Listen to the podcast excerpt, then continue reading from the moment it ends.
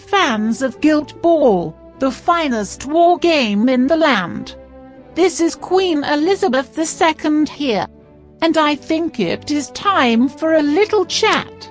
You see, there is a war at the moment. A war that stretches from the largest stadium to the grubbiest sports pitch.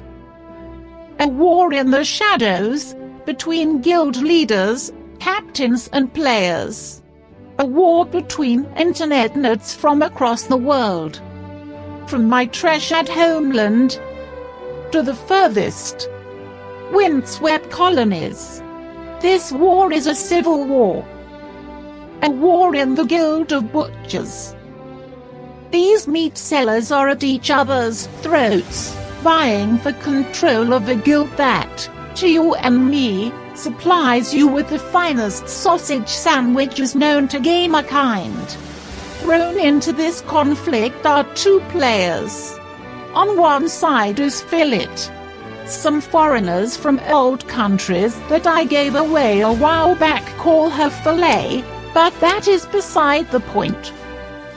On the other side is Brisket, freshly healed from her horrid ordeal on the pitch.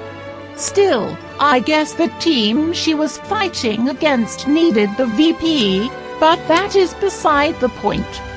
Philip, the self-appointed captain of the guild, is trying to subvert this noble guild of bacon slicers to her own ends. She is seeking to control this guild, and she must be stopped. If she wins, no longer will the guild offer you half-price steaks on the Friday. No longer will every leg of lamb come with complimentary mint sauce. She even wishes to take away your barbecue loyalty cards.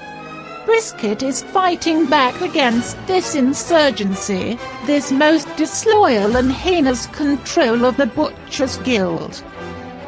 She seeks to make the guild return to its roots. She seeks to make it stay true to the teachings of the now sadly deceased Master Butcher. Although, let's be honest here, the first story makes it pretty clear that Ox is alive, right? I digress. Brisket needs you. Log into the Steamforged Games website and vote Brisket. Vote for the True Butchers Guild. Vote for truth. Vote for justice. Vote for meat.